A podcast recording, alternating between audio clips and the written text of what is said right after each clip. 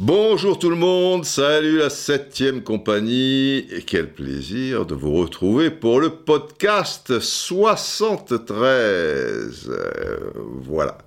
On a la banane, mais on est un peu tristouné aussi et, et je trouve que le football euh, paie le prix fort quand même ces dernières semaines, ces, ces, ces derniers mois, parce que là encore, euh, le week-end dernier, ben, il y y en a trois qui, qui sont partis, quoi, et, et, et jeunes, quoi. Euh, en plus, euh, Dominique Olanier, qui, qui, était un bon joueur de football à Cannes et Nice, notamment, je dis ça parce que je suis un régional de, de, de l'étape, euh, bah, il naissait, lui, en, en 73. Il nous a quittés à 46 ans.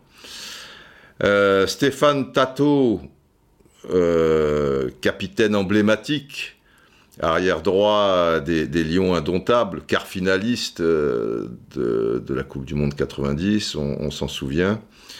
Et si je connaissais pas personnellement Dominique Olanier, Stéphane, je l'avais bien, on avait bien sympathisé euh, lors de, mes allers et retours au, au, Cameroun, et en particulier lors du, du jubilé Mia. Et même, bon, une petite anecdote comme ça, euh, il y en avait un premier à, à, Douala et quelques jours plus tard à Yaoundé.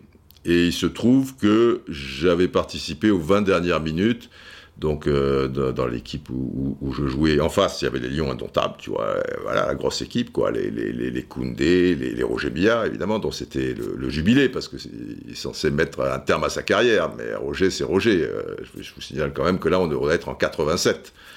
Et le gars est quand même encore là euh, quelques années plus tard, euh, et, et, Coupe du Monde 90 notamment, tu vois, où il va marquer deux buts à Iguita, etc. Il sera même là en Coupe du Monde 94, donc euh, il fait son jubilé, mais sept ans après, il est encore euh, avec les Lions indomptables. Et voilà, les, les, les, euh, François et, et, et Canabic, euh, Nkono dans, les buts, ou Joseph-Antoine Bell, ils, alternaient. Et en face, Roger avait invité des, copains à lui. Euh, donc des, des, Manu Amoros, des Alain Giresse, des, Nordine Kourichi, des, Jules Bocandé qui nous a quittés, lui aussi peu cher, mais, ça fait quelques années. Et moi, donc. Et, et du coup, j'ai joué les 20 dernières minutes, et en face de moi, parce que j'étais ailier gauche, évolué ailier gauche, Pardon. Et en face de moi, c'était Stéphane. Donc chaque fois qu'on se revoyait, après, au Cameroun ou ailleurs, on, rigolait de, tout ça. Bah, il est parti, il avait 10 ans à l'époque, en 73, donc il est parti à 57 ans. Et puis, euh, juste après, quelques heures après, ben, on apprenait euh, le, départ d'Alex Dupont. Lui, il avait 19 ans en, en 73, donc voilà, il avait 66 ans, tu vois. Stéphane euh, en avait 57, euh, Dominique euh, en avait 46. c'est jeune, quoi. Et, Alex, avec Alex aussi, beaucoup de, souvenirs et, de très bons souvenirs. Voilà, voilà. Alors, on va attaquer comme toujours un petit peu en revenant sur l'année 73, enfin plus précisément la saison 72-73. Ça semble vous plaire, d'après les, les, retours que, que, que j'ai. Et, et, voici un petit tweet voilà, qui, qui, illustre un peu tout ça par Olivier Bruet qui, qui me dit... Euh, je trouve génial le résumé de l'année du numéro du podcast. On apprend plein de choses et ça permet de comprendre, euh, notamment l'histoire de nos clubs, etc., etc. Ben voilà, j'espère que pour les plus jeunes, vous apprenez plein de choses. Les plus anciens, je vous dis toujours, ceux, ben, on, se les remémore, quoi. Et puis, et puis on, on découvre euh, aussi, parce que c'est, c'est un peu fait pour ça. Alors, en 73, qui est champion de France? Je vous signale et je vous rappelle que euh, le champion en titre est l'OM. Eh bien, l'OM terminera troisième lors de la saison 72-73. Et c'est Nantes qui va être champion. Eh ouais. Ils avaient fait le doublé, hein, deux fois d'affilée dans le milieu des années 60. Bah, c'est le retour de, de Nantes avec, euh, avec trois étrangers, dont deux Argentins. On a toujours aimé les, Argentins qui s'adaptent très rapidement à, notre football euh, en première division, en Ligue 1. Euh, Hugo Bargas, international, hein, international argentin, en défense centrale, et, l'avant-centre, international également, Angel Marcos, que de souvenirs et de soirées pasta avec Angèle, notamment à, l'époque de, l'équipe TV, dans, les premières années de l'équipe TV. Très sympa, Angèle, et super joueur, un avant-centre très très fin, tu vois, très très très bon techniquement. Un Allemand, Eric Haas, qui était ailier gauche, et puis après, les Français, puisqu'à l'époque on avait droit qu'à trois étrangers, les Henri Michel, euh, évidemment, le bel Henri, euh, Bertrand Demann, le gardien, Michel Pêche, euh, et Gilles Rampillon, les milieux de terrain, Patrice Rio, défenseur central de l'équipe de France aussi, enfin quelques années plus tard. bon, une, belle équipe. Deuxième Nice, à 5 points.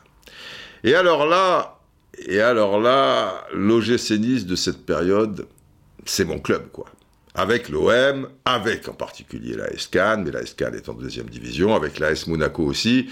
Mais dès que je peux filer euh, au Stade du Ré, euh, voir Nice, ils ont une équipe, euh, ils ont une équipe magnifique. Et, là, il y a un nouveau jingle, hein, parce que j'aimais bien l'hippopotame, sorte de, de, gros cochon dans ses expressions, parce que c'est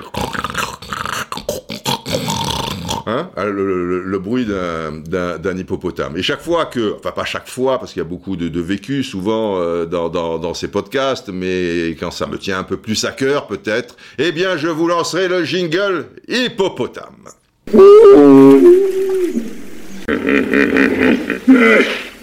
Voilà, je vous le disais, cette équipe de Nice, elle me colle à la peau. Dans les buts, Baratelli.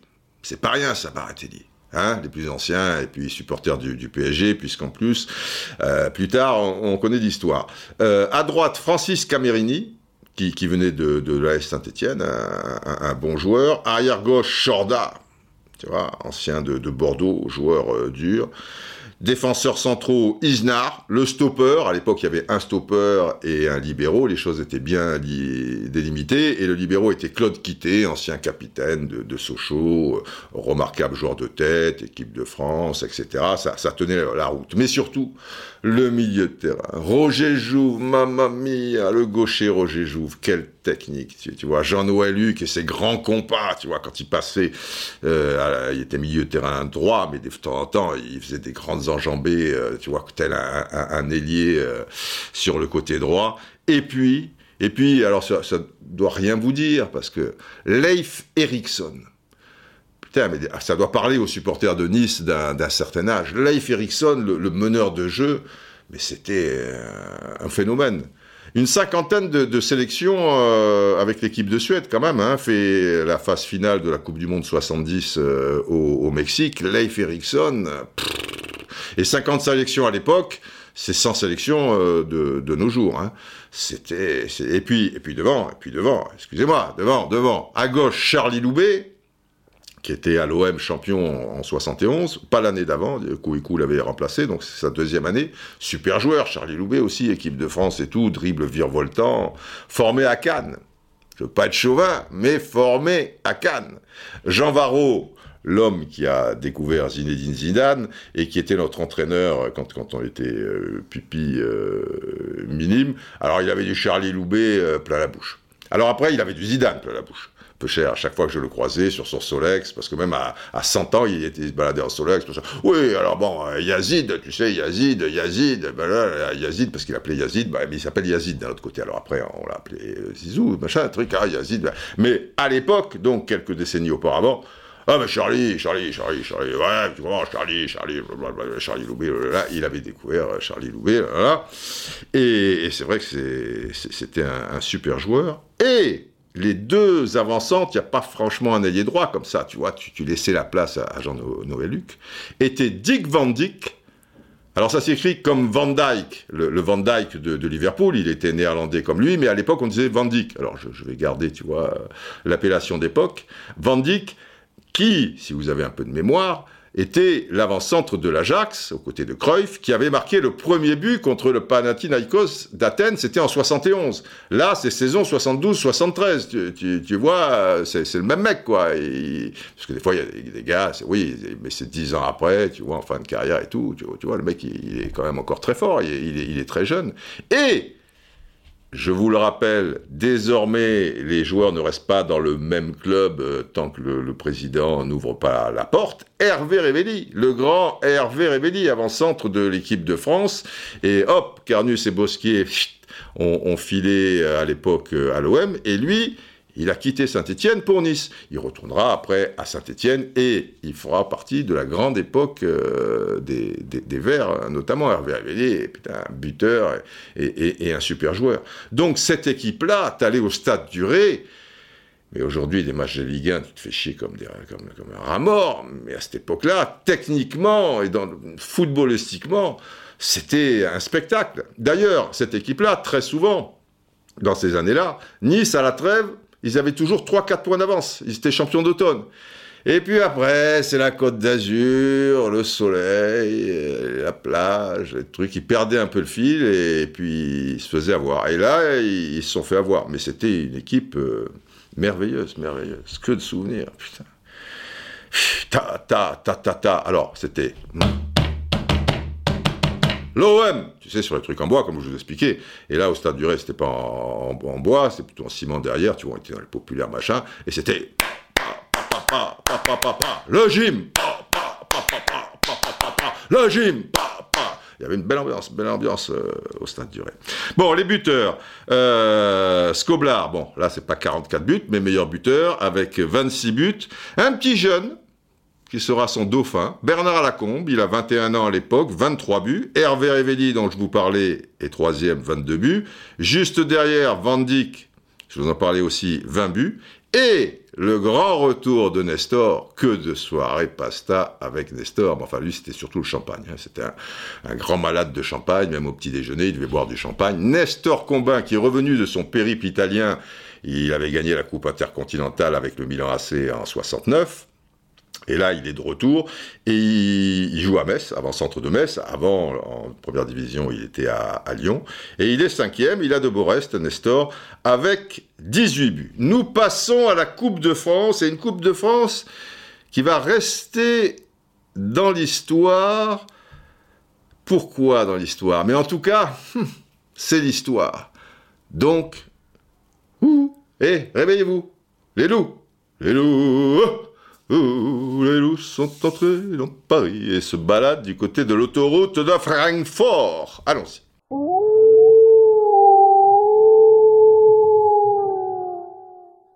Eh oui, la finale de la Coupe de France 73, c'est l'histoire, les enfants. Pourquoi? Parce que deux des trois buts vont être marqués avec l'aide de la main.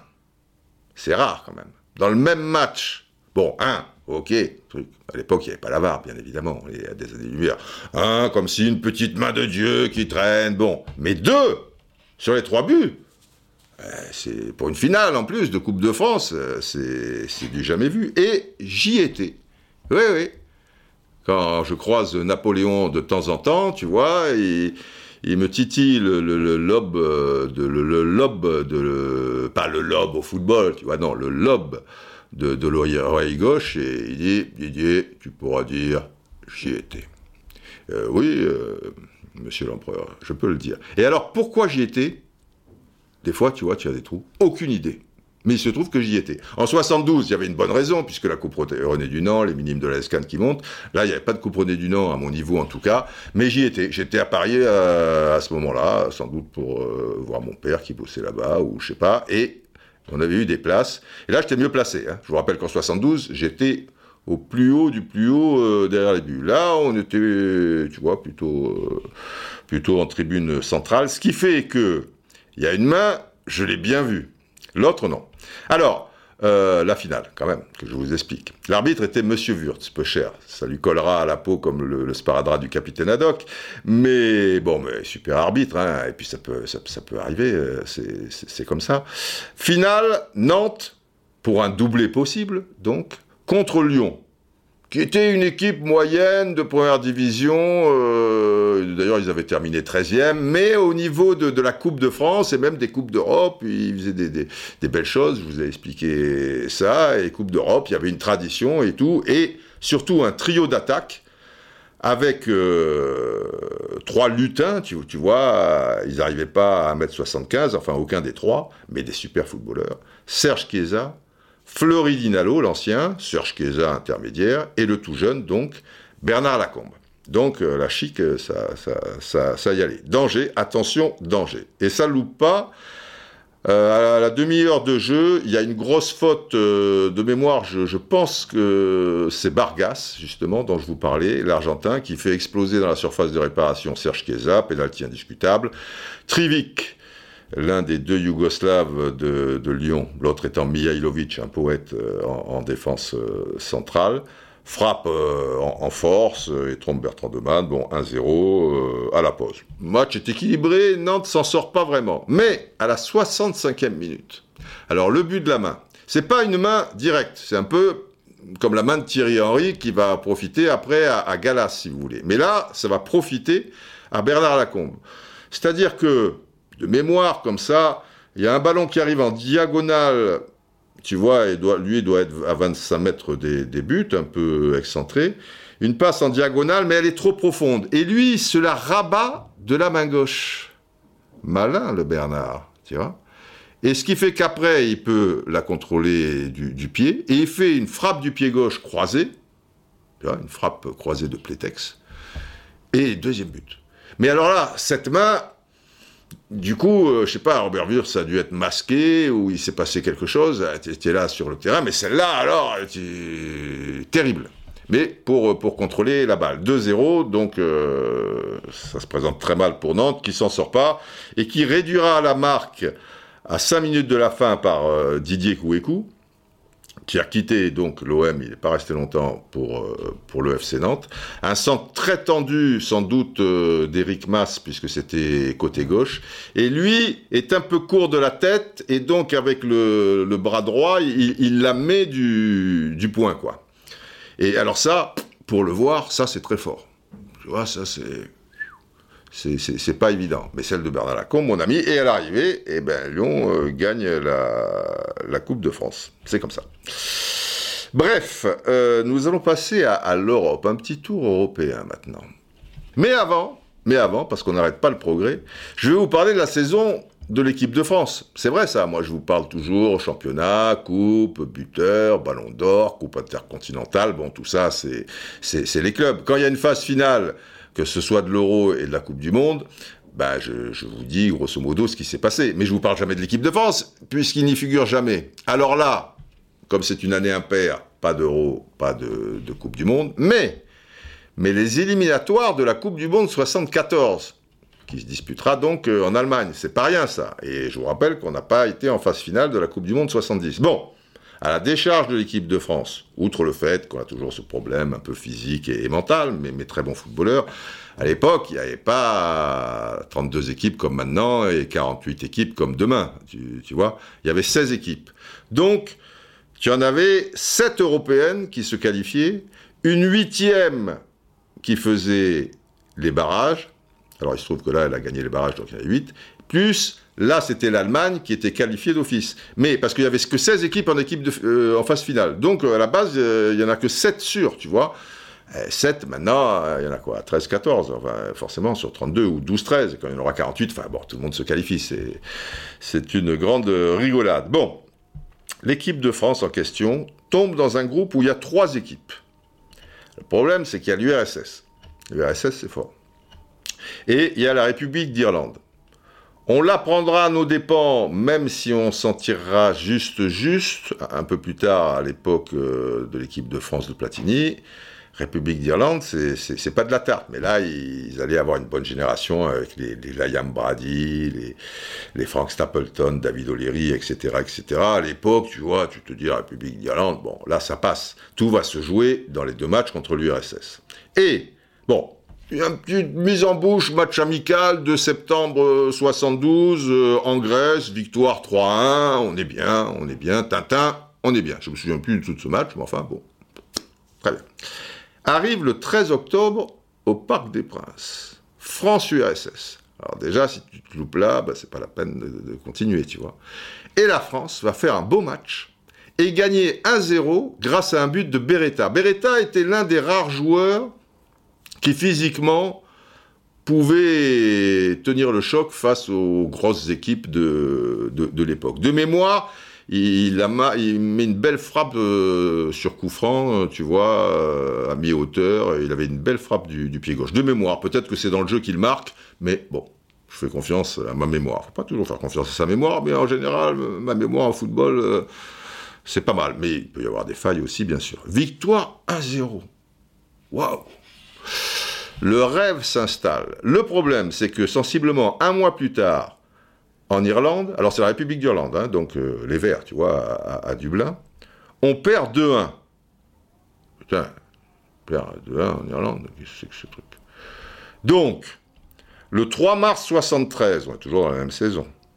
Match amical au parc, on perd contre le Portugal. Eh, Portugal et Portugais, c'est toujours une grosse équipe de football. Hein. En plus, dans ces années-là, tu, vois, bon, et encore euh, aujourd'hui, ça a toujours été une équipe. Euh, mais eux, ils étaient en avance sur, sur le plan de l'équipe nationale, avec euh, les bons résultats qu'ils faisaient avec Benfica en Coupe d'Europe des clubs champions, avec en 66 la, la, troisième place, tu vois, en Coupe du Monde, etc.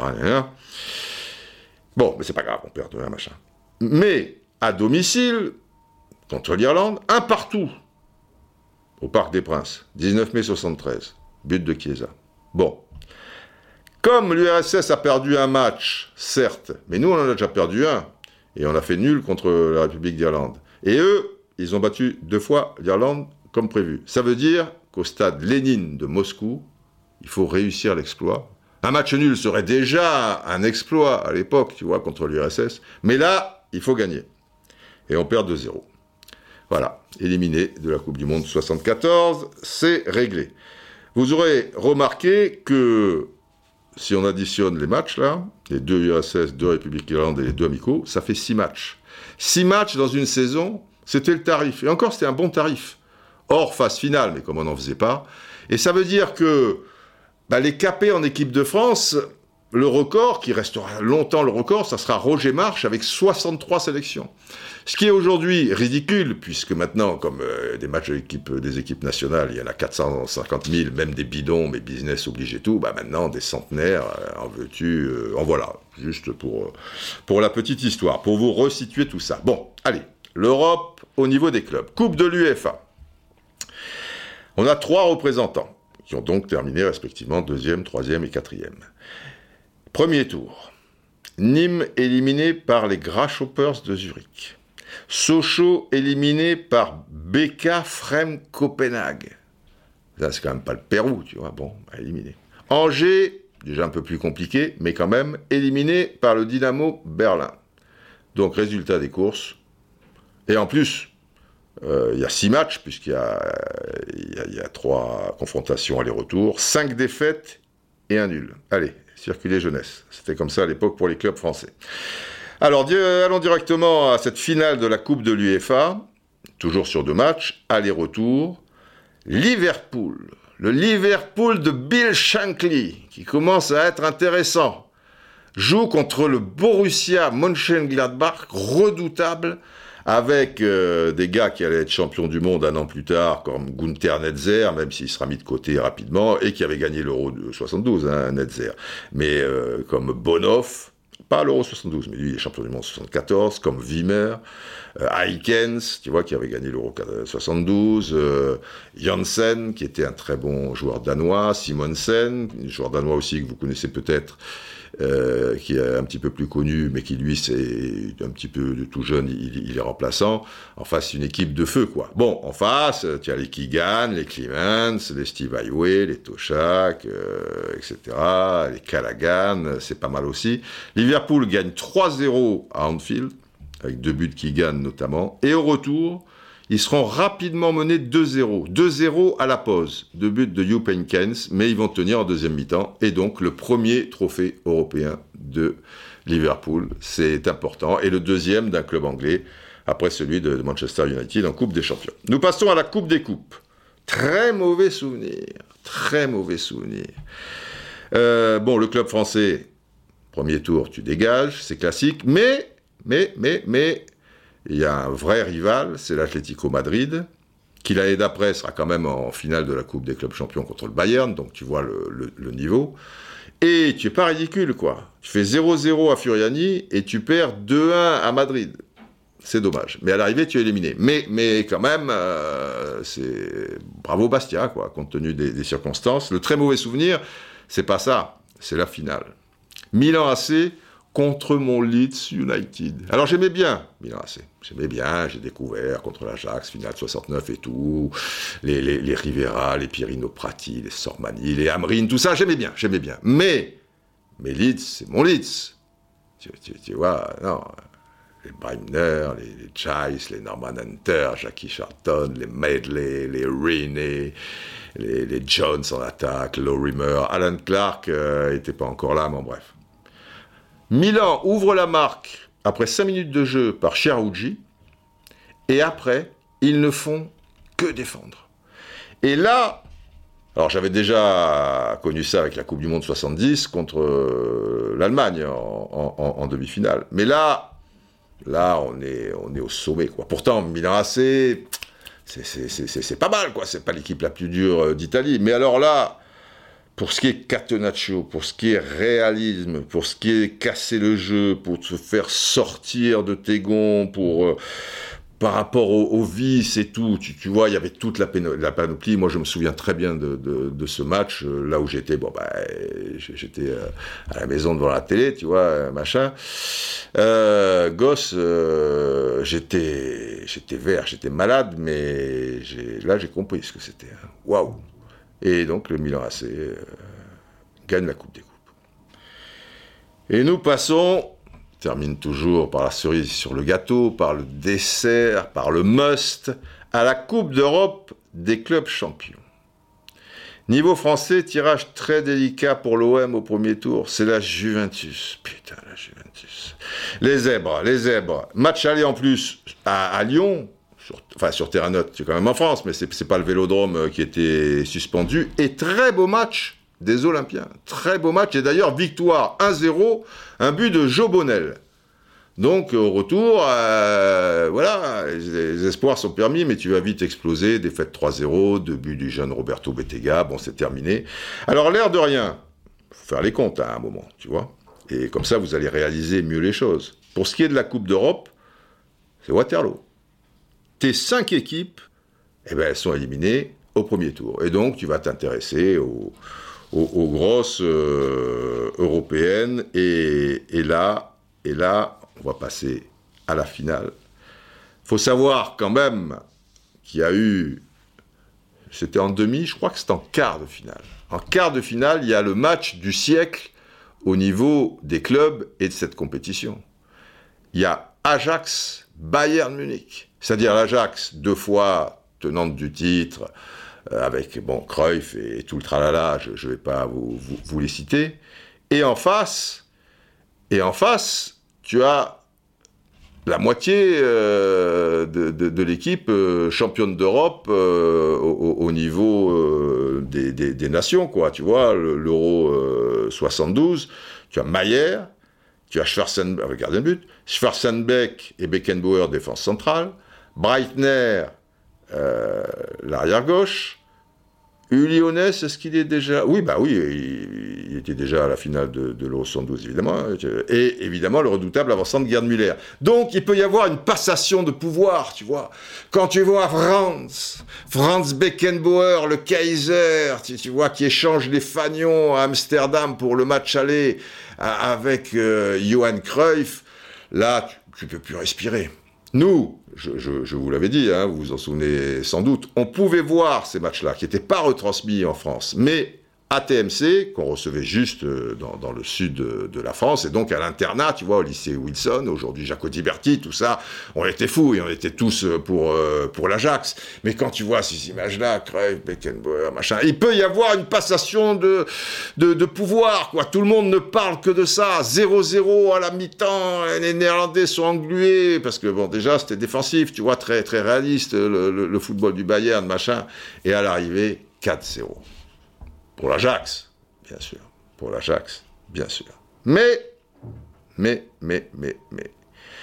La finale de cette Coupe des Champions restera très très particulière, et bien plus particulière, euh, peut-être pas d'un point de vue footballistique, mais d'un point de vue sentimental pour moi. Il y a une petite anecdote à ce sujet, ça n'a l'air de rien, une publicité. Mettez-moi un gong, parce que ça paraît anecdotique sur le moment. Je vous explique.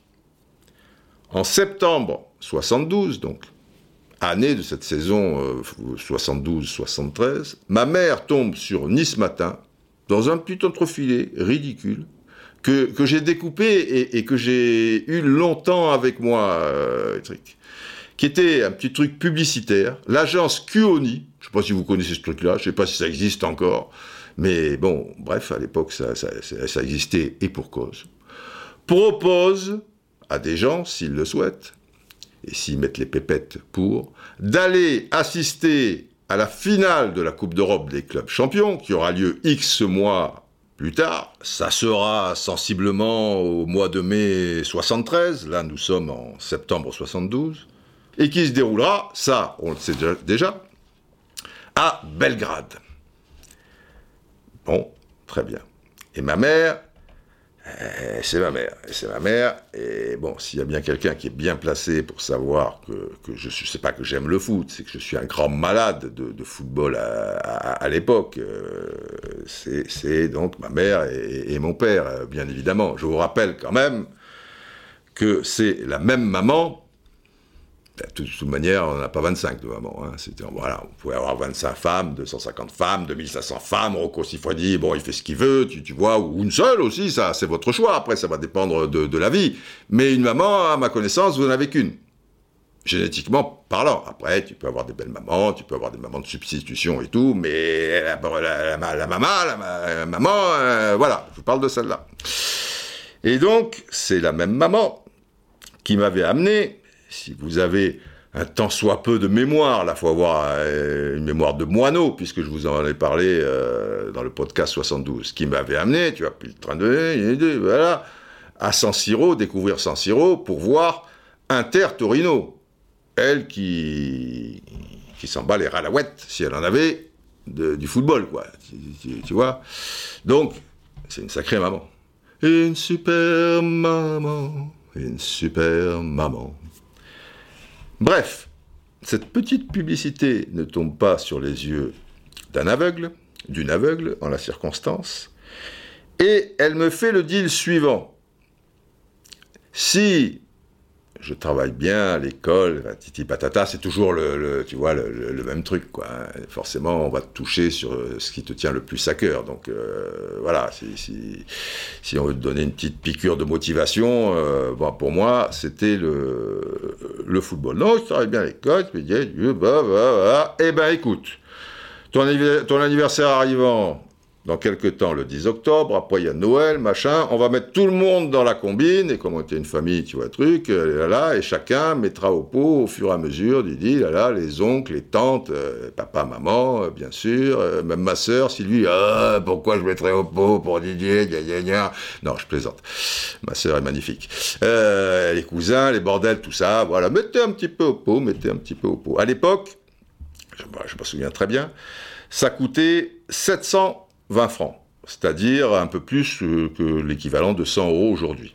Alors évidemment, c'est un peu plus que, vraiment ce que représente 100 euros aujourd'hui, puisqu'on est en 73. C'est, ça, ça fait quand même une somme. Ça veut dire qu'il faut que, ça participe. Ça veut dire qu'il faut que j'ai des résultats à l'école. Bon. Bon, on assure toujours à l'école, machin, truc. Ça passe juste. Mais ça passe. Ça passe. Et donc, tu vois le truc aller assister à une finale de Coupe d'Europe des clubs champions. J'ai 14 ans à l'époque, bientôt 15. Et les, derniers mois sont exceptionnels. Là, pareil, si vous n'avez pas une mémoire de, moineau, je vous ai expliqué l'année d'avant, quoi. Un hein. petit rappel quand même. Premier match euh, de football professionnel en Angleterre avec Southampton, euh, Stock City, et notamment Gordon Banks. San Siro avec, je viens de le dire, Inter Torino, le nouveau Parc des Princes, puisque je connaissais l'ancien, mais le nouveau, bah, c'est tout nouveau, tout beau, euh, avec la finale de la Coupe de France, donc ma première euh, finale de la Coupe de France. Tu vois bon, OM Ajax, tout ça, mais je connaissais le, vélodrome. Et donc, et donc là, il y a du vécu aussi. Parce qu'un mois auparavant, il s'est passé quelque chose. Je suis béni des dieux en cette période. Question euh, football, tu vois, je, découvre des choses, mais sur place, parce que là, c'est, c'est, du vécu. Sortez les hippopotames avec leurs petites oreilles et leurs euh, grandes dents.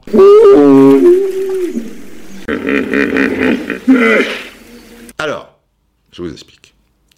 La saison 72-73, elle a démarré très fort. Parce que je suis reparti, en effet, à l'été 72, comme j'étais parti à l'été 71, un mois en Angleterre, comme toujours, pour faire des, progrès en anglais, c'est le but, quoi. Hein. Tu vas pas pour voir, enfin, tu vois aussi un petit peu du pays et tout, mais bon, comme toujours, j'ai pas appris grand chose euh, au niveau de la langue, tu vois, bon, hormis avec les petites anglaises, je l'avoue, je l'avoue à nous les petites anglaises, euh, c'est la réalité aussi parce que il euh, y a un truc invraisemblable, c'est que nous les petits Français, on avait une cote avec les petites anglaises, elles adoraient les Français.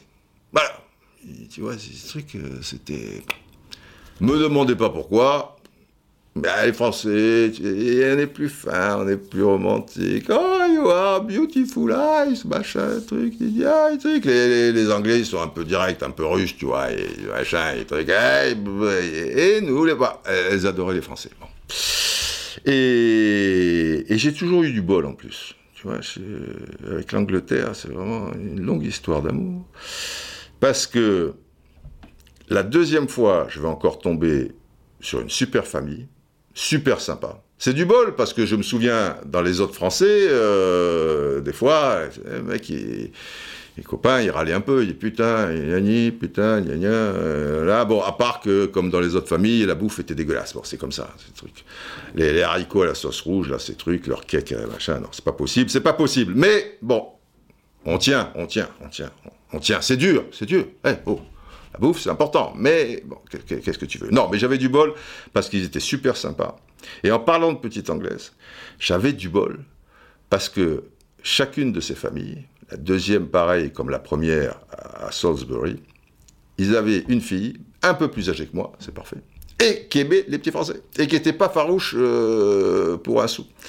De très bons souvenirs, de très bons souvenirs. Mais j'ai fait le triplé Coupe Championnat et Coupe d'Europe, parce que le bol c'était que le père de la famille en question était un grand malade de football.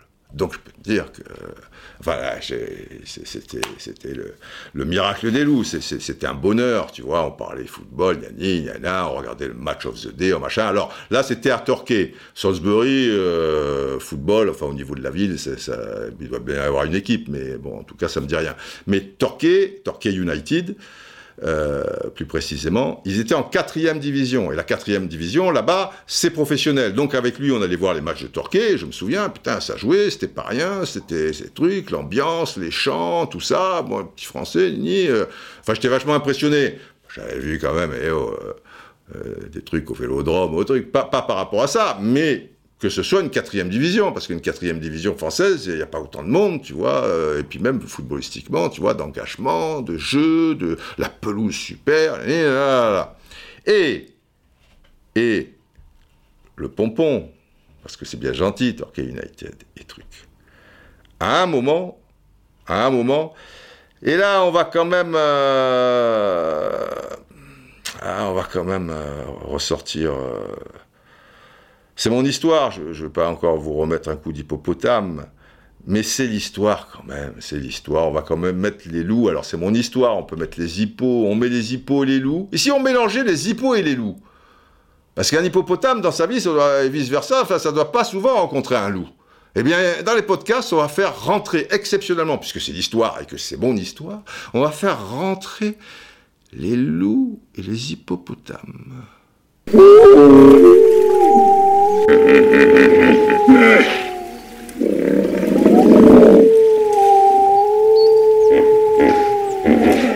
Je vous le donne en mille. En plus, ça tombe bien, puisque Liverpool, vous avez vu, ils avaient une super équipe et tout, ils étaient dans le vent et quelques mois après la Coupe de l'UEFA, Bill Shankly et tout. Et mon Lascar, le papa, Très sympa. D'ailleurs, on avait gardé une correspondance, tout ça et tout. Bah, comme tous les gens, il m'adorait. C'est comme ça. Les gens, ils vous aiment, ils vous aiment, ils vous aiment. Bon, bref. Et, et c'était un fanat de Liverpool. Et à un moment, il me dit, on va aller voir un match à Liverpool. Me souviens de sa femme, dit, ah, c'est loin, ces trucs, c'est un gosse, ces trucs, vous allez rentrer à pas d'heure, nini, attention, la responsabilité. La mère était un peu chiante, la était un peu chiante, machin, truc et tout. Mais la fille était sympa. Et lui, super. Et, et on va à Liverpool. Et là, on a du bol. Parce que bon, Southampton Stock, bon, ben bon, Banks, tout ça et tout. Liverpool, je me rendais pas compte, moi, Liverpool euh, à l'époque, même si j'étais quand même un peu au fait des choses plus que la moyenne, puisque j'étais un grand malade, etc. Liverpool. Et là, ça tombe bien par rapport au calendrier. Je vous le donne en mille. On va voir Liverpool, Manchester United. Alors à Liverpool, il y a déjà les, noms que, je vous ai cités et euh, que les Français découvriront quatre ans plus tard avec euh, cette double confrontation malheureuse donc là, c'était en mars 77 dans ces eaux-là avec euh, Saint-Étienne, donc les Kigan, Toshak, gna gna gna Clements et. Et en face, et en face, je vais quand même voir des joueurs, tu vois, comme, euh, Brian Kidd, Kidd l'avancante qui avait marqué euh, en 68, alors moi je connaissais bien Manchester United euh, pour le coup, parce que la finale de la Coupe d'Europe des clubs champions en 68, c'était pas si vieux que ça, après demi-finaliste en 69, euh, Nini, Coupe du Monde 70, évidemment, donc Bobby Charlton, tu vois, qui jouait ce match-là, George Best, et donc, euh, après, avec le temps, euh, sur le moment, euh, tu, es, tu es émerveillé, tout ça et tout, mais avec le temps, ben ouais, putain, tu as vu de visu, quoi. C'est pas pareil qu'à la télé, tu vois. Des gars comme Bobby Charlton, comme, comme George Best, bon, qui gagne, je le verrai après, c'est pas, pas le problème. Mais et Banks, tu vois. Et Banks, tu le vois là ou tu le vois plus, hein. Enfin, un truc tu as 14-15 ans et quand tu commences ton, ton, métier, tu en as 18, 18 et demi, et Banks, il a arrêté sa carrière, et Bobby Charlton aussi. Hein. Et bon, expédition. Elle avait raison au demeurant. Parce qu'il y a quand même, euh, tu vois, 4-5 heures de voiture et plutôt 5 que 4 euh, de, mémoire. Ça me semblait interminable. Et à, 14 ans, euh, ben, là j'avais encore 14, tu es pas comme quand tu as 7-8 ans, mais tu es chiant, quoi. Tu vois, tu es parti depuis une demi-heure et tu dis au mec, euh, c'est bientôt? We're arriving uh, in a few time, euh, truc et tout. Non, non. Et une heure après, bon, on arrive là bientôt. Bon, après, il te reste encore des heures. Mais c'est pas grave. Au retour, de toute manière, tu dors parce que tu as vu tellement de choses que, tu vas faire les, plus beaux rêves du monde et puis tu es complètement cassé. Et là, pareil, bah, tu vois, tu découvres. Alors, je, le verrai après euh, professionnellement et maintenant malheureusement ça n'existe plus puisqu'on est obligé d'être assis et tout, je découvre le COP. Enfin, le COP existe toujours, mais il n'y a pas les, mêmes vagues, euh, trucs. En plus, par rapport à là où on était placé, on était un peu au 18, donc il y avait une perspective, tout ça et tout. Donc, qu'est-ce que tu veux? Tu, tu, tapes Liverpool, Manchester, le COP, Anfield, tout ça. À ces âges-là, en plus, ça prend, ça prend des proportions terribles, quoi. Ça prend des proportions terribles. C'est merveilleux, merveilleux, merveilleux. Envoyez vos enfants en Angleterre euh, pour apprendre l'anglais.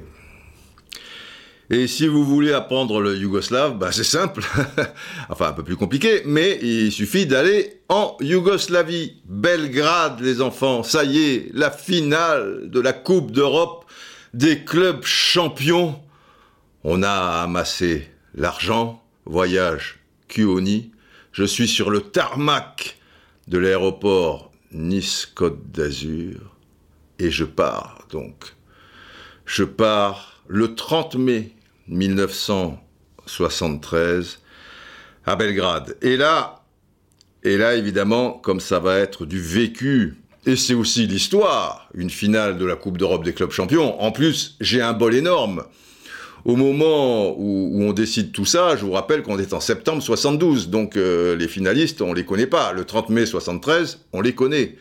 Et moi qui suis très Ajax d'Amsterdam, comme, tous les gosses de ma génération, eh bien l'Ajax est donc en finale et en face les Italiens de la Juventus de Turin. C'est l'histoire, ce sont les loups. C'est du vécu, ce sont les hippos. On va faire un petit mix encore.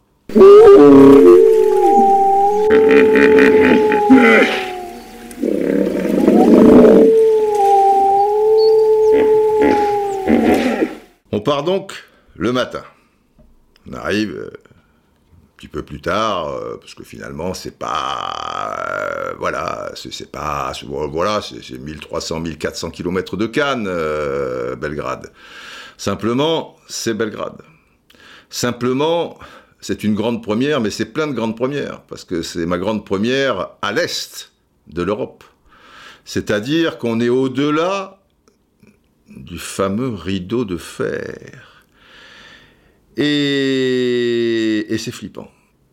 C'est flippant parce que, bon, l'avion, il doit y avoir plein de, gens qui vont à Belgrade, euh, je sais pas, euh, en vacances, euh, parce que ils sont des Yougoslaves qui étaient à, à tu vois, euh, machin. Il n'y a pas, pas d'escale sur Paris, hein, on, on y va direct.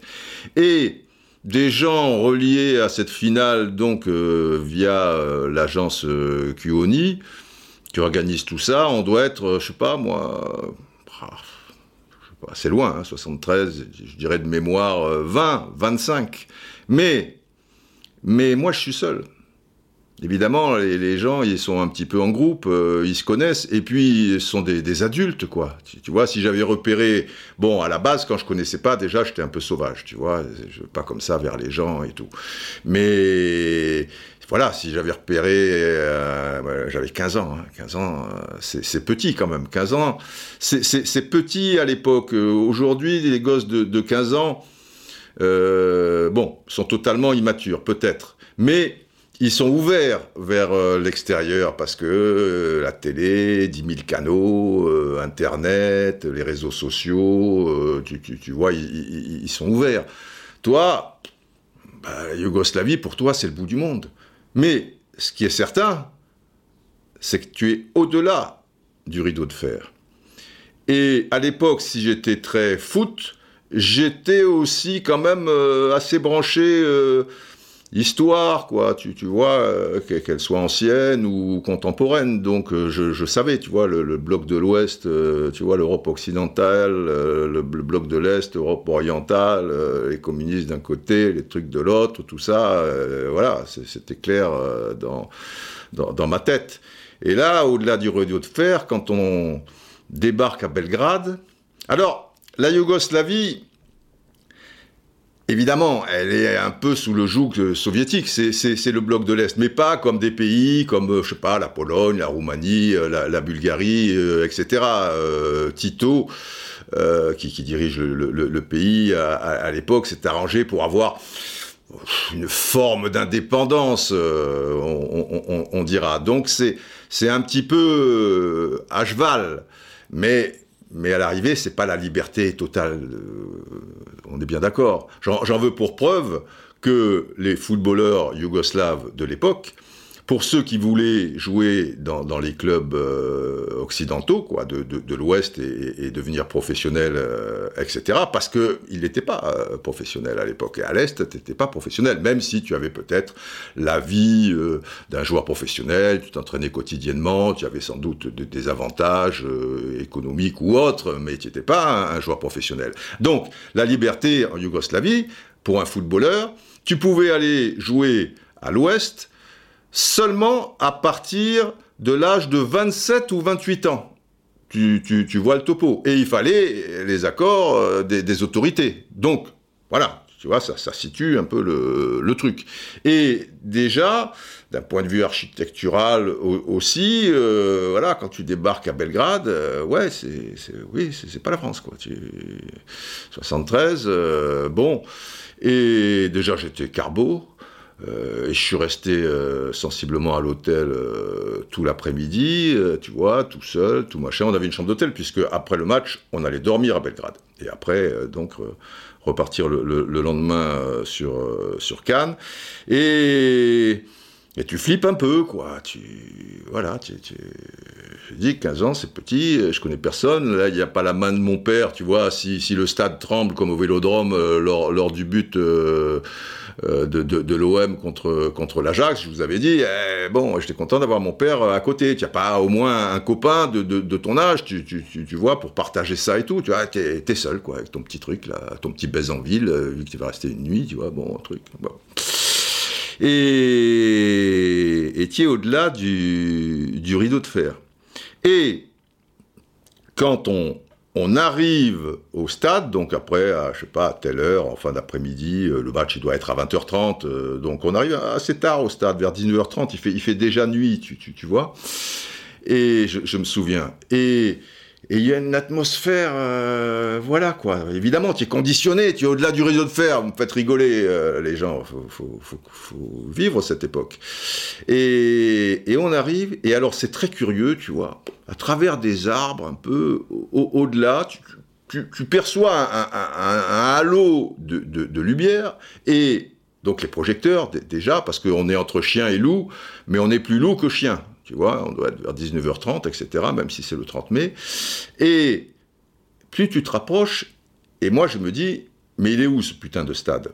Parce que le mec, il commence à t'expliquer, et tu vois, il y a un traducteur, il y a toujours un interprète là qui va faire machin. On arrive au stade, danini nana, sur votre gauche. Alors bon, on se retrouve, attention, porte F, le bus sera machin. Alors putain, tu te dis déjà, là là. il faut vraiment que je reste avec le groupe euh, et tout, que j'aille pas pisser à la fin du match, parce que quand ils vont tous partir à la porte F ou G, enfin, ou je, je sais plus trop quoi, par rapport au parking, gna gna gna gna gna, si, si je loupe le bus, je me retrouve seul, euh, tu vois, avec les loups de Belgrade, euh, je suis dans la merde.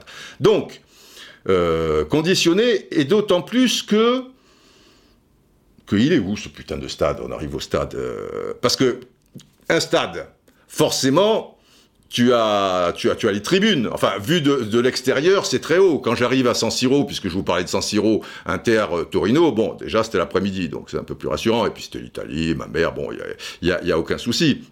Mais tu le vois, le stade. Ça, c'est sûr que même quand tu es à 100 mètres, tu vois, alors que là, on est censé être à 30 mètres.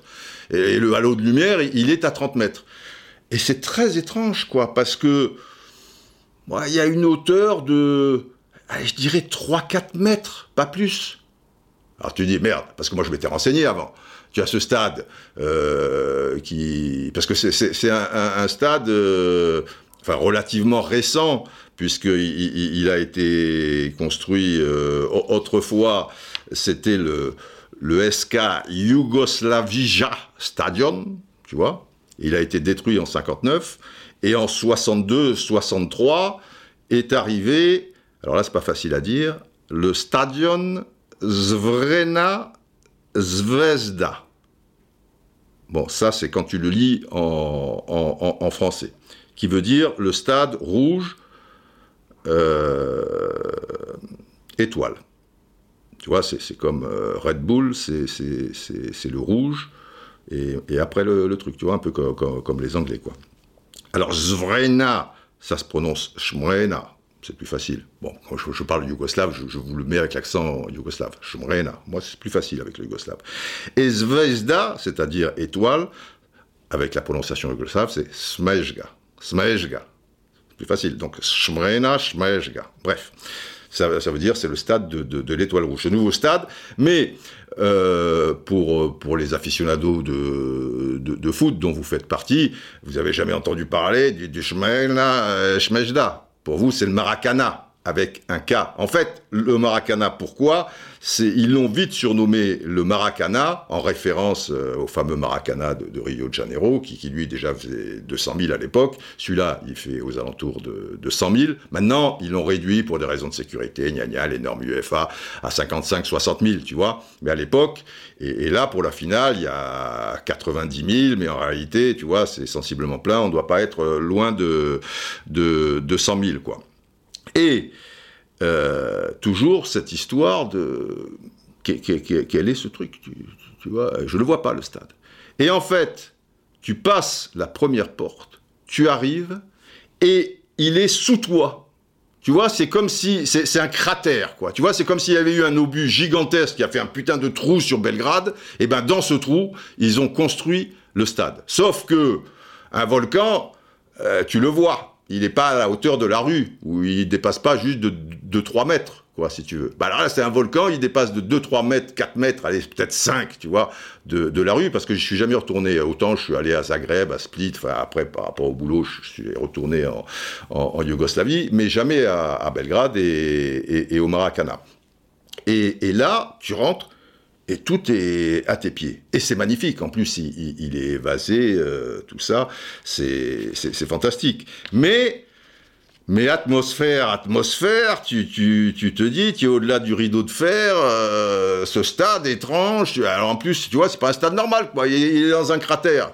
Alors un obus et tout, euh, comment ça s'est passé, tu vois Est-ce que ce, ce stade a, servi aussi de, tu vois, par rapport au gouvernement, pour parquer des gens, pour, pour les torturer, euh, tu vois, des opposants politiques, évidemment, dans ta tête, tu, tu, tu te fais des films. Et l'année 1973, par rapport au, football et au stade, où malheureusement il s'est passé des, des choses tragiques, là je vais vous faire une petite parenthèse parce que c'est l'histoire, les enfants, pas une parenthèse de deux minutes, parce que c'est pas rien ce qui s'est passé euh, en septembre 73 et après en, novembre 73, vous allez comprendre.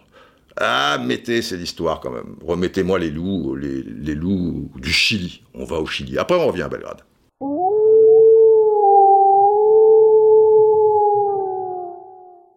Alors, au Chili, il s'est passé quelque chose de terrible le 11 septembre 1973.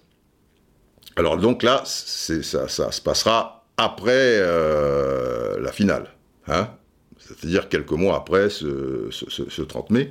Qu'est-ce qui va se, passer? Il y a un coup d'État et les militaires prennent le, pouvoir. Euh, Salvador Allende se suicide, à la Moneda, tout le tralala, vous, avez sans doute entendu parler de, ça, et arrive donc euh, l'affreux euh, Pinochet au pouvoir. Ça, c'est le 11 septembre. Mais après, le 11 septembre, il y a une double confrontation. Je vous ai expliqué si, vous avez un poil de mémoire, c'était tout à l'heure, il y a une demi-heure ou 40 minutes, c'est vrai que le, temps passe. Qu'à l'époque des, Coupes du Monde, il y avait beaucoup moins de pays européens, il y en avait 7-8, euh, je ne sais plus, puisque je vous parlais des qualifications de la France pour aller en Coupe du Monde 74. Euh, Et je vous disais qu'il y a une place qui va se jouer pour la huitième équipe européenne, qui va être barragiste, d'accord? Et qui va rencontrer euh, un barragiste de la zone Am Sud. C'est un des deux qui, disputera la phase finale. Et fatalité, le barragiste, c'est l'URSS qui nous a éliminés en phase euh, éliminatoire. Ça vous revient? Ok. Alors, le premier match euh, a, lieu sensiblement euh, le fin septembre ou quelque chose comme ça, à Moscou, et le score est de 0-0 entre l'URSS et le Chili. Mais un Chili euh, qui a connu un coup d'État 15 jours auparavant. Et à propos de stade, si je me conditionne moi en disant ce stade de Belgrade, mais est-ce qu'il n'y a pas eu des horreurs qui se sont passées avant, ce cratère, patati patata, etc. Il faut savoir que dans, le stade euh, national, c'est son nom, Estadio Nacional de, Chile, à partir du 12 septembre, c'est-à-dire le, lendemain du coup d'État, on va y parquer des milliers et des milliers de personnes, 40 000 personnes au total vont, vont, passer, et on, va exécuter des, tas de gens, on, va les, torturer, ça va être une horreur, et si, si, vous allez dans ce stade un jour, bon, l'histoire vous est racontée à, l'intérieur, il y a même une tribune sur laquelle on ne peut pas aller, et qui explique que, voilà, il n'y a pas d'avenir si, si, vous oubliez le, le, le passé, etc., etc. Et alors, c'était pour, tu vois, les prisonniers étaient divisés par sexe, enfermés par des groupes de, X personnes, et le vélodrome, parce qu'il y avait une sorte de, piste, euh, à l'époque c'était plus un vélodrome, maintenant c'est plus une piste où les gens courent, on va dire, machin, était utilisé pour euh, les, interrogatoires. Donc, beaucoup de sang coule à ce moment-là euh, sur, sur le stade. Et l'URSS, alors, pas pour des raisons politiques, parce que le coup d'État a déjà eu lieu, mais par rapport à, ce stade euh, qu'on appellera le, stade, le stade de l'horreur, le, stade de la honte, euh, etc. à, l'époque, ils ne veulent pas jouer ce match retour là où des gens se font tuer, massacrer, euh, exécuter, torturer, etc., etc. Et c'est terrible, c'est incroyable. Et ça fait partie des zones d'ombre de, la FIFA. La FIFA prend acte, tout ça, mais le Chili, eux, le gouvernement chilien, il veut jouer dans ce stade, pas un autre qui se trouve à 100 km ou pas au Pérou ou en Argentine, c'est une sorte de, terrain neutre. Lui, il en fait une affaire de principe, il jouera sur ce, stade. Voilà, dans l'intervalle, on évacuera, on les, les, prisonniers, machin, on leur mettra après, bon bref. Et alors la FIFA, il faut le savoir, tout ça c'est l'histoire.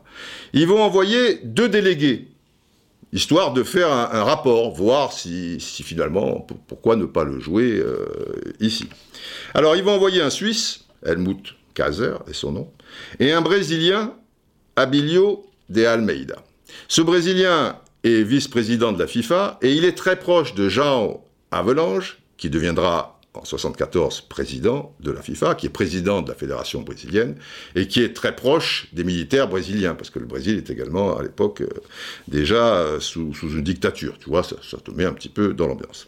Et eux, et notamment Abilio des, Almeida, tu, vois, un des deux délégués de la FIFA, va dire qu'il a trouvé la vie euh, tout à fait normale, beaucoup de voitures, des piétons, les, gens avaient l'air heureux, le magasin était ouvert, euh, pas, pas de problème. Et ça va aller même plus loin, puisqu'il va dire, alors ça c'est dans, le rapport, bah, le stade national, bah, c'est juste un, tu vois, un simple centre euh, d'orientation, quoi. Alors que tu, vois, la presse internationale depuis longtemps l'appelait le stade de la mort, mais lui, il te c'est un centre d'orientation. Et résultat des courses, la FIFA ordonne que le match se joue sur ce terrain. Alors évidemment, l'équipe de l'URSS et la délégation ne va pas s'y rendre, et du coup, bah, il n'y a qu'une équipe, celle du Chili. Alors la junte militaire va, organiser un, simulacre de, rencontre, ça va être une rencontre euh, fictive, euh, si, vous voulez, euh, afin que bah, l'URSS perde par, forfait. Donc il y a 15 000 spectateurs sensiblement, enfin des, des gars, tu vois, bon, ils n'avaient peut-être pas trop le choix, il hein, faut aller au stade, parce que s'il y a 5 personnes, tout le monde sait qu'il y, aura que le Chili. Ils sont là les 11, il y a un arbitre, un arbitre autrichien, M. Lindmayer, ou, ou, un nom comme ça, euh, de, de, mémoire. Il donne le coup de sifflet, les Chiliens font l'engagement. Heureusement qu'ils font l'engagement, parce que s'il n'y a pas d'équipe en face, et qui dit pile ou face avec le capitaine chilien et personne en face, et que le capitaine chilien dit pile et que ça tombe sur face, il n'y a pas de coup d'envoi. Comment on fait Bon, bref, ils font le coup d'envoi, et ils marquent un but c'est Francisco Valdés dans ce match de, la honte qui marque un but dans, dans, le but vide, tu vois, ils se font trois passes, ils marquent un but dans le but vide, et ils vont rester là plantés 90 minutes, 44 minutes en première mi-temps, ils rentrent au vestiaire, ils reviennent et ils restent plantés 45 minutes. Et là, il n'y a pas d'engagement de l'équipe adverse, parce qu'en deuxième mi-temps, c'est au tour de, l'équipe adverse de, de, jouer le ballon dans le rond central. De même qu'après le but, bah, le ballon il est dans le rond central, mais comme il n'y a pas d'équipe adverse, les mecs ils restent plantés comme des hiboux, tu vois, pendant 44 minutes. Et là, pendant 45 minutes, ils restent plantés comme des hiboux. Et donc, le Chili euh, sera déclaré vainqueur par forfait, pas 1-0, mais 2-0 parce que c'était le règlement. Aujourd'hui, forfait c'est 3-0, à l'époque c'était 2-0. Et le Chili jouera la phase finale de, la Coupe du Monde 74 euh, en, en, Allemagne quelques mois plus tard. Bon, on est loin de Belgrade, mais c'est 1973, c'est du football, c'est l'histoire, donc ça mérite sa place dans un podcast parce que le podcast c'est du foot, mais le foot c'est plus que du foot, et le podcast c'est plus que du foot euh, aussi, cher brave, vous savez tout ça. Donc, euh, je, suis à Belgrade, euh, c'est un peu traumatisant tout ça, tu vois, au-delà du, rideau de fer. Et en préparant ce podcast, je me dis quand même, merde, mes parents ils m'envoient tout petit là, comme ça, au-delà du rideau de fer. Mais il voulait pas se débarrasser un peu de moi, tu vois Parce que là, on a beau dire, pouvez-vous marrer, peut-être, mec, truc, mais à cette époque-là, suppose que il y a un truc euh, entre l'Ouest et, et Khrouchtchev, euh, qui dirige euh, donc d'une main de fer donc l'Union soviétique et, les pays qui, vont avec. Bon, si on connaît bien l'histoire, entre 63 et 74 quand même, parce qu'à un moment, on, était au bord de X fois, tu vois, dans cette guerre froide, on appelait ça la guerre froide. Euh, à X reprises, on était à deux doigts d'une guerre mondiale. Hein, tu vois, ce qui se passait avec Cuba, les accords, le machin, les, les trucs dirigés euh, vers, vers, vers les États-Unis et tout. Et à partir de là, bon, ils ont décidé, il y, a, eu enfin un rapprochement, tout est relatif, mais il y a eu ce qu'on appelle symboliquement le, le téléphone rouge, c'est-à-dire qu'ils allaient se reparler et on, va dire qu'il y avait une période de détente. Le mot est peut-être un peu fort, mais entre 63 et 74, disons que c'était peut-être un peu moins tendu du string, voyez-vous. Et on est en 73, donc je, suis encore dans, la marge, mais je vais quand même demander des comptes à ma mère, moi. Je veux dire, merde, au-delà du rideau de fer, si tu m'envoies à 15 ans, tu truc. Suppose donc que Khrouchtchev, à un moment, il y a un incident diplomatique énorme et tout, et, et il dit, Bop, tout ce qui est au-delà du rideau de fer euh, chez nous, plus personne ne bouge. Et moi, je suis là comme un con avec les 20-25 euh, personnes du voyage Cuoni et, et, et, je peux pas bouger. Vous voulez peut-être se débarrasser de moi, non? Non, enfin bon, je, rigole, je rigole, euh, bien sûr, mais, quand j'y pense, je me demande, moi, si mon fils, quand il avait 15 ans, à cette époque-là, j'aurais... Bon, il se dit, il se démerdera toujours, ouais. C'est peut-être là que que j'ai été ciblé et que je suis devenu Roustanovic. Seuls quelques braves peuvent comprendre. Donc Roustanovic serait-il un agent double et en fait travaillerait-il pour l'Est? Je ne peux pas vous en dire plus, les enfants. De toute manière, Roustanovic est mort. Alors, alors, attardons-nous un peu juste sur cette histoire de rideau de fer pour les plus jeunes euh, parce que c'est loin tout ça je sais pas si ça s'étudie encore euh, à l'école je, suppose que, oui à la base, on va dire que c'est une sorte de, frontière, mais qui n'existe pas. Le, rideau de fer, c'est une image, c'est une métaphore, tu vois, et qui sépare donc les États européens tournés vers les États-Unis, Europe de l'Ouest, des États européens qui, eux, sont placés sous l'influence soviétique. Voilà. La première fois que cette expression est apparue, le, rideau de fer, c'était pas hier, c'était en 1918. Vassili Rozanov, dans l'un de ses écrits, tu vois pas, il a l'expression qui tue et dont on se servira alors, euh, le, rideau de fer. Mais, euh, tu vois, Rozanov, il n'est pas très connu et tout, et ça va être repris dans un discours juste après la Deuxième Guerre mondiale en 1946 par Churchill, le rideau de fer, et à partir de là, pour tout le monde, c'est clair, moi, même moi, à 15 ans, tu vois, le truc, euh, le rideau de fer, je sais ce qu'est le rideau de fer. Donc, avec le, mur de, Berlin, on va faire une autre parenthèse avant de retourner à, Belgrade. Ça, vous connaissez le mur, tu vois qu'on a cassé en 89. Mais à un moment, euh, il a bien fallu euh, l'ériger, euh, ce, mur. Et là, ça, devient plus une réalité, c'est plus parlant, quoi. Il y a, un mur, donc ce mur, c'est le rideau de, fer en, quelque sorte. Même si c'est pas tout à fait ça, mais d'un point de vue symbolique, oui. Un peu d'histoire, un peu d'histoire. Je vais faire une histoire. Pour mieux comprendre. Donc, à la capitulation de, de, l'Allemagne en, en 45, le pays l'Allemagne, donc, va être découpée entre quatre zones. Une zone française, une zone américaine, une zone britannique et une zone soviétique. Les trois zones euh, dites occidentales, elles sont à l'ouest de, l'Allemagne, quand vous regardez la carte donc euh, sur euh, votre gauche, Évidemment, tu vas pas mettre les, Russes du côté occidental et, les gens de, l'Ouest du côté euh, des Russes. Personne ne serait d'accord, c'est logique, donc ils sont à l'Ouest. Et la, partie russe, elle est à l'Est. Elle est quand même costaud. Tu vois, c'est pas une petite partie, euh, tu vois, en quatre, d'accord, mais, c'est quand même euh, bien costaud, même si c'est à peu près euh, équilibré. Alors, pour des raisons qui seraient trop longues à expliquer ici, va aussi se créer un pays à l'Est, à l'Est de, l'Allemagne. Et du coup, ce pays, qu'on appellera donc la RDA, la République démocratique allemande, euh, voit le jour en 1949. Évidemment, plus que tout autre euh, État, puisque c'est les soviétiques euh, qui, la mettent en place, elle est franchement sous le joug soviétique. D'accord? Et je pense que dans l'inconscient collectif, comme vous savez qu'il y a Berlin-Est, il y a le mur, et après il y a Berlin-Ouest, vous vous dites que Berlin-Est est à la frontière euh, entre l'Allemagne de l'Ouest et la RDA. Ben pas du tout. C'est quand même très particulier. C'est-à-dire que, que Berlin ben, est, un peu au beau milieu de, de, de l'Allemagne de l'Est, quoi, quelque part. Et ça veut dire que Berlin-Ouest, la ville de, de, enfin, Berlin-Ouest est enclavée dans la RDA.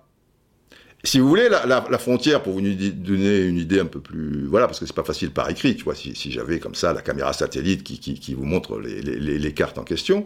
Si vous voulez, Berlin est à environ 200 km de la frontière entre la RDA et la RFA.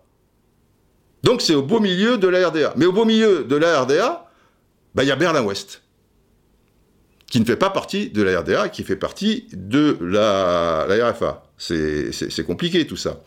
Tant et si bien que bah, si, si, tu traversais euh, Berlin-Est, tu allais vers Berlin-Ouest, euh, bah, tu allais te réfugier, il y a plein de jeunes avant le mur, etc. et tout, et à un moment, chef, tu vois, et poum, et les mecs, en une nuit, en 1961, donc bien après la guerre, parce qu'on a, on a peut-être aussi, quand je dis euh, euh, dans, dans, dans l'inconscient collectif, si on s'attarde pas, on se dit bon bah le mur euh, ils l'ont fait tout de suite après la guerre, quoi, bim bim, ou un ou deux ans après. Bah, en 1945, ils le font en, 1961, tu vois. Alors il est haut de, plus de 3 mètres et, et long quand même de 155 kilomètres. C'est pas rien ça. Et là, euh, eh bien, le rideau de fer prend, prend, toute sa signification, quoi, si, si vous voulez, avec ce, ce, mur qui, qui sépare, euh, sépare l'ouest de l'est, même s'il se trouve à l'est.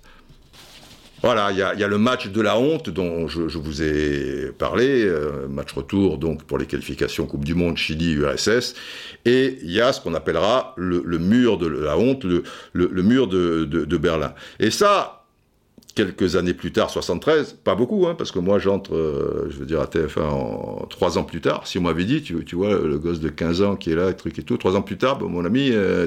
Et quelques années plus tard, peu de temps encore après, eh ben, tu vas aller à Berlin-Ouest et à Berlin-Est pour le travail, mais pour Berlin-Ouest, j'y allais, suis allé donc pour le, travail par rapport au foot etc., mais aussi pour le plaisir parce que Berlin, Berlin, et c'est incroyable de, voir, euh, parce que quand tu passais à l'est pour aller bosser, donc euh, machin, tu te rendais tout de suite compte, tu vois, dès que tu descendais de l'aéroport et à l'aéroport, que tu étais dans un autre monde, tu étais à l'est, plus de, de couleurs, une sorte de, de chape de plomb, toujours l'impression d'être suivi. Et d'ailleurs, des fois, on te mettait un mec dans les pattes, c'était officiel, voilà, lui, il vous suit partout, machin, tu vas pisser, tu vas au stade, tu vas truc, il est là avec vous, euh, machin. Donc c'était quand même, euh, c'était quand même très spécial. Et c'était incroyable quand, tu allais à Berlin-Ouest et que donc tu allais à Berlin-Est, de, de, de réaliser que juste par rapport à ce mur, tu vois, d'un côté, tu, avais une folie, une joie de vivre, etc. et tout, et, de l'autre, ben, une certaine tristesse, quoi. Tu passais, tu, passais de, la liberté, l'allégresse à, la tristesse et, à cet enfermement, quoi. Tu vois, déjà au niveau des couleurs, en de l'Est, si tu voyais un mec avec une chemise orange et, des fleurs, ça pouvait être que moi. Hein. C'est pas, tu vois, c'est sombre, quoi. Tu vois, c'est sombre, sombre. Et en plus, pour le coup, cette ville euh, en plein milieu de la RDA, Berlin-Ouest, ben, Berlin-Ouest, c'est la folie, les enfants. Ah ben, il faut que je parle de Berlin-Ouest. Berlin-Ouest, alors ça fait un petit bout de temps que je suis pas allé, maintenant, bon, des fois j'ai des nouvelles, tout ça, mais il paraît que c'est un peu plus dur, chômage et tout, et trucs. Mais je peux vous le dire, ich bin ein Berliner. Ah, je suis un Berlinois.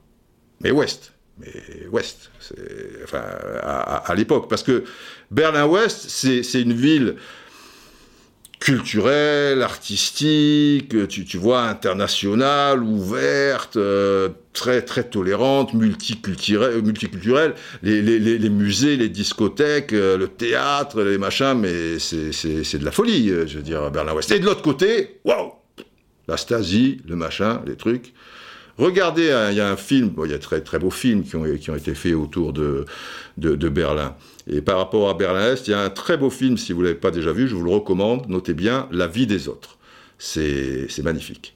Alors après, les premiers films, je me souviens, Fritz Lang, bon, on a fait des soirées pasta avec Fritz dans le début des années 30, tu vois, la montée du nazisme, son chef-d'œuvre, M le maudit, euh, magnifique. Bon, bien après, d'ailleurs, il a dû être primé au Festival de Cannes, il y a, eu les, ailes du désir de mon vieil ami euh, Wim Wenders. Euh, alors lui, il voulait toujours des tagliatelles. Tu dis des spaghettis, machin, ouais, mais tagliatelles. Bon, tu veux des tagliatelles, on va te faire des tagliatelles, machin, truc. Et là, bon, la série euh, Babylone, Berlin, tu, vois, là aussi, la montée du nazisme, tout ça, et on passe de, cette folie berlinoise et, et, cette chape de plomb qui, qui, va donc euh, arriver incessamment euh, sous peu, sans doute, dans les, les, prochains, les prochaines années, les prochains épisodes. voilà, mais c'est une ville, vraiment, si vous n'avez pas le moral, enfin, je vous dis encore que maintenant, peut-être changer, mais, mais très inspirante. Tu vois, tu, tu débarques à Berlin-Ouest, je précise, il y a quelque chose qui se dégage, quelque chose de, révigorant, révigorant, et tu vois, David Bowie, peu cher, David, si tu nous regardes là-haut, bon, on te salue, machin, il, vous en parlerait beaucoup mieux que, moi. Quand, quand, il va à Berlin, quand, David va à Berlin, go to Berlin, euh, je veux dire, il, il pèse 50 kilos mouillés.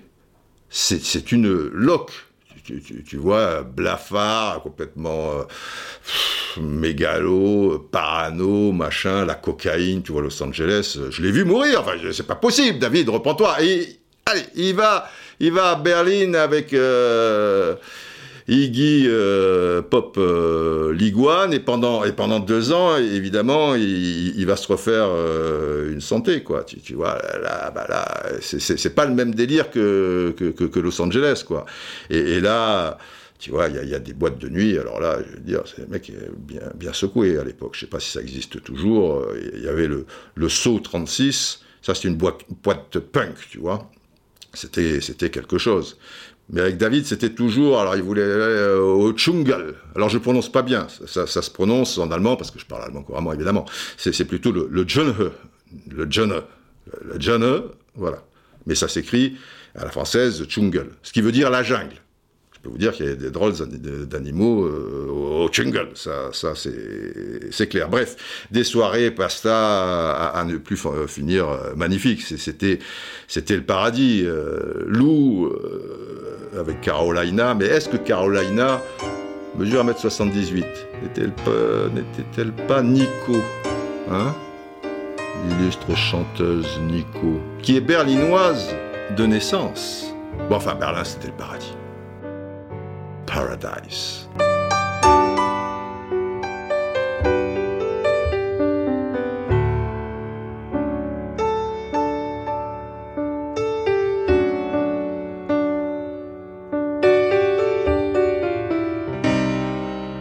In Berlin, by the wall. À Berlin, contre le mur. You were five foot. Tu faisais 5 pieds 10 pouces, 1m78 donc. It was very nice. C'était vraiment sympa.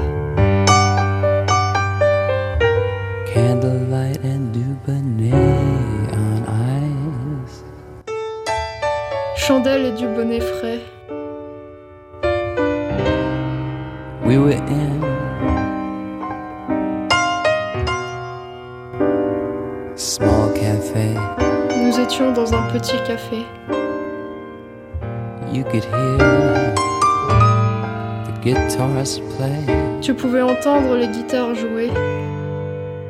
It was very nice. C'était vraiment sympa. Oh honey, it was paradise. C'était le paradis. C'était le paradis, les paradis, le paradis, le paradis, le paradis, les enfants. Bon, ne perdons pas le fil. Alors, ce qui est rigolo au passage, c'est que quand il a fait cet album euh, magnifique, Lou, euh, euh, il n'était jamais allé encore à Berlin. Mais bon, c'est comme ça, ça fait partie de, de l'histoire. Revenons à cette soirée, parce qu'il y a quand même une finale de Coupe d'Europe des clubs champions entre la Juventus et surtout l'Ajax d'Amsterdam, la fin de Cruyff qui partira après la saison ensuite à, Barcelone et, la fin de, toute une époque. Et, comme je suis arrivé sur le tard comme un con, tu vois, et puis après avec le change, le bordel, nini, là, là parce que c'était pas l'euro, c'était pas le dollar, tu vois, c'était pas bon, bref, j'avais quand même un petit peu changé à l'hôtel, là, j'ai pu qu'acheter une casquette Ajax, et puis rouge et blanc, tu vois, il y a une bande rouge au milieu, machin, et un coussin. Alors ce coussin, si vous êtes vraiment un brave de chez Brave, que vous me suivez depuis un certain temps, je vous l'ai montré donc de visu, quoi, dans, un blog. Et puis on avait revu des, images de l'époque et tout, où il y avait ces coussins qui étaient soit jaunes, soit, euh, soit bleu-vert. Le mien est, bleu-vert. Et alors c'est bizarre, j'ai pas perdu le coussin. De même que j'ai pas perdu le coussin, précédent podcast, de Inter Torino, en 71 donc saison 71-72. Mais j'ai perdu les deux casquettes, celui de l'OM, donc finale contre Bastia, et, là, finale, et c'est con ça. Casquette, je voulais dire, à l'époque, casquette, l'Ajax, c'était comme ça de, aller l'OM, euh, cycliste.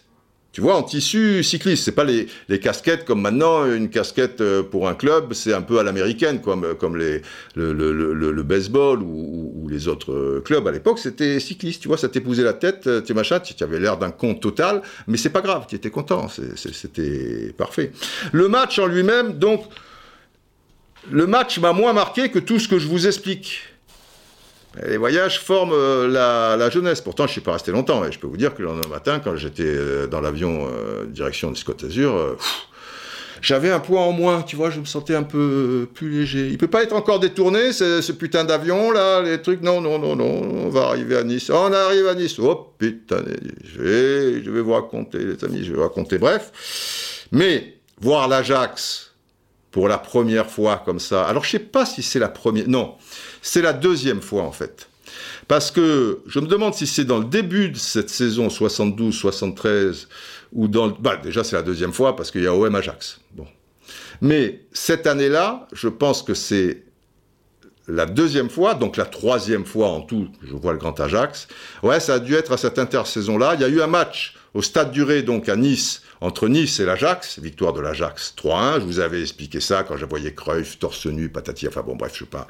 Sinon, ce podcast, il va faire trois heures et on, s'égare de, de, la finale et un but de Cruyff magnifique, intérieur du pied. Mais je vous avais expliqué ça, je peux pas tout vous expliquer. Mais là, c'est le dernier. Je ne pourrai plus voir, quoi qu'il arrive, Cruyff, en réalité, pas à la télé, sous le maillot de l'Ajax. Même si peut-être il a commencé la saison d'après, juste quelques matchs amicaux et tout avant de partir à, Barcelone, mais un, vrai match, je veux dire.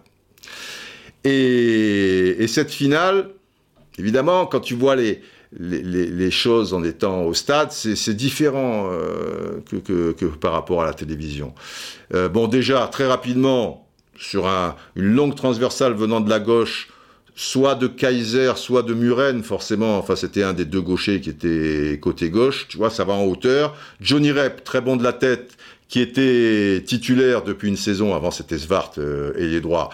Euh, saute très haut, bien plus haut que Longo Bucco, l'arrière gauche turinois, qui en plus était pas bien grand. Et il y a un ballon lobé qui va à l'opposé dans le petit filet de, de Zoff, qui est peut-être pas très clair euh, sur le coup, le, le, grand Dinozoff. Parce que la Juve, qui avait donc éliminé au premier tour euh, l'OM. Bon, il y, avait des joueurs, tu vois, euh, le, libéraux incontournable euh, Salvadore, il y, avait Altafini, l'italo-brésilien, il y avait Pietro Anastasi, qui nous a quittés dans le registre des, joueurs qui, nous ont quittés, donc récemment Pirino Prati, mais Anastasi, c'était une star en Italie, tu vois. L'avancante de la Juve, de la Squadra Azzurra, qui avait gagné aussi l'Euro 68, etc., etc. Il y avait Capello, Fabio Capello, qui allait bon, avoir les succès que l'on sait comme entraîneur un peu plus tard. Il y avait Roberto Bettega, qui nous a fait si mal euh, à nous, à l'OM, euh, au, match retour, et entrera en cours de jeu, et là, là l'Ajax, il aura posé des problèmes le grand Helmut Haller. Helmut Haller, que j'avais vu moi à la télévision finale de la Coupe du Monde 66, qui avait ouvert la marque à Wembley contre l'Angleterre. Et là, tu es à Belgrade et tu vois Helmut Haller. Pas rien, c'est pas rien les enfants. Et là, c'était pas un grand match. À partir du moment où ils marquent rapidement, après ils ont contrôlé les opérations. Les Italiens, eux, ils sont faits pour défendre, après pour créer, surtout devant l'Ajax, euh, tu vois. Ce qui était impressionnant, c'est de voir en étant sur place leur pressing et leur remontée, tu, vois, de comme un seul homme, les Ulsov, les Blankenbourg, les Kroll sur et puis Niskens et Anne qui vont aller sur le porteur du ballon euh, croquer les, trucs pour mettre les gars hors jeu. Parce qu'à l'époque, il n'y avait pas d'histoire de hors jeu de position, machin quoi s'il n'y avait pas deux joueurs euh, entre le ballon et le truc, euh, bah, tu, étais, tu étais hors jeu. Il n'y avait même pas l'histoire d'être sur la même ligne que le dernier défenseur. Voilà, tu étais hors jeu. Et, donc, tu, voyais, là, c'était très intéressant d'un point de vue tactique, comment les joueurs de l'Ajax pouvaient resserrer les lignes et faire en sorte que le jeu c'était frappant et, ça m'a déjà appris des, choses un peu plus pointues d'un point de vue footballistique. Comment le jeu pouvait, se, se, disputer sur, euh, sur 15-20 mètres, quoi? Putain, t'as 20 joueurs sur 15-20 mètres, faut, faut être, euh, faut, faut, être pointu et il faut être euh, technique. Là, il y, a, y, a, y a peu d'espace. Mais comme les Italiens, après eux, ils jouent assez, assez bas parce qu'il y a, y, a, y a ça sur 20 mètres, mais après, il y avait le libéraux à l'italienne. Et Salvador, lui, était 10 mètres derrière au cas où, tu vois, pour, pour colmater les brèches. Mais c'était c'était quelque chose. Donc rien que pour ça, ça méritait le coup d'œil. Et puis c'était l'Ajax, tout en rouge, tout en machin. Là, il n'était pas rouge et blanc, hein, c'était tout en rouge puisqu'il y avait les maillots rayés, noir et blanc, les, les, les zèbres euh, en face. Enfin, c'était c'était quelque chose, euh, les enfants, mais mais quelle aventure. Hein. Quelle aventure. C'est pour ça que le, titre c'est EDS et, et, rideau de fer, parce que bon, Coupe d'Europe des clubs champions et rideau, et rideau de fer, euh, c'était un petit peu long, donc j'ai appelé ça. Euh, non, je n'ai pas appelé ça EDF, EDF c'est l'équipe de France, j'ai appelé ça LDC, voilà. LDC machin, et comme la LDC reprend ses droits au moment où je vous parle, nous sommes mercredi, et donc euh, après-demain, bah, il y a le huitième final retour Manchester City, Real Madrid et surtout pour nous évidemment Juventus euh, Olympique Lyonnais et puis après le reste. J'aurais pu vous parler de ces deux matchs, mais bon. On en a parlé partout, dans, les médias spécialisés. J'en ai parlé à l'équipe du soir X fois, machin. C'est pour vous dire pas des banalités, mais, des choses que vous savez qui sont déjà dites un peu à droite à gauche. Ça se transforme effectivement un peu en banalité. Donc, euh, pour ce podcast 73, je voulais vous parler, je voulais vous parler du, rideau de fer et quelque part de, la LDC qui s'appelait autrefois la Coupe d'Europe des clubs champions. Mais ça prend trop de place. Quelle aventure. Didier Oh Didier Le rideau de fer Oh là là là là, Yalta, Yalta, je ne pas invité à Yalta. Ça, c'est scandale. J'en ai beaucoup voulu à Churchill, voulais, j'aurais été plus dur avec Staline. J'aurais été beaucoup plus dur avec Staline. Mais quelle histoire, le rideau, le rideau de fer. Eh oui, général, hein, c'est pas rien. Je comprends, 15 ans, c'est jeune. Eh, petit bébé, hein, petit bébé. Mais on est là, on est là. Plus de 45 ans après, on est là, hein, général. Ouais, ouais. on est là. Et moi aussi, et vous aussi. Hein, et vous aussi, et vous, c'est... Hein, c'est immortel, immortel. Bon, il nous faut conclure, euh, général. Longue vie aux braves vive la France, vive la République. Non, non, on s'arrête à brave, merde. Oui, je, je désolé. Je, je, refais. Oui, allez. Longue vie aux braves. Voilà, ça sonne bien. Oui, c'est plus fort que moi. Savez, la République, la France, pour moi, oui, je sais, général. Bon, eh ben, plein de bonnes choses. On croise les doigts pour euh, la Ligue euh, des Champions. Il n'y a plus de rideau de fer, il n'y a plus de mur, mais il y a toujours du football. J'espère qu'on va s'éclater tous ensemble et on se retrouvera après pour, euh, pour le podcast 74. Allez, portez-vous bien.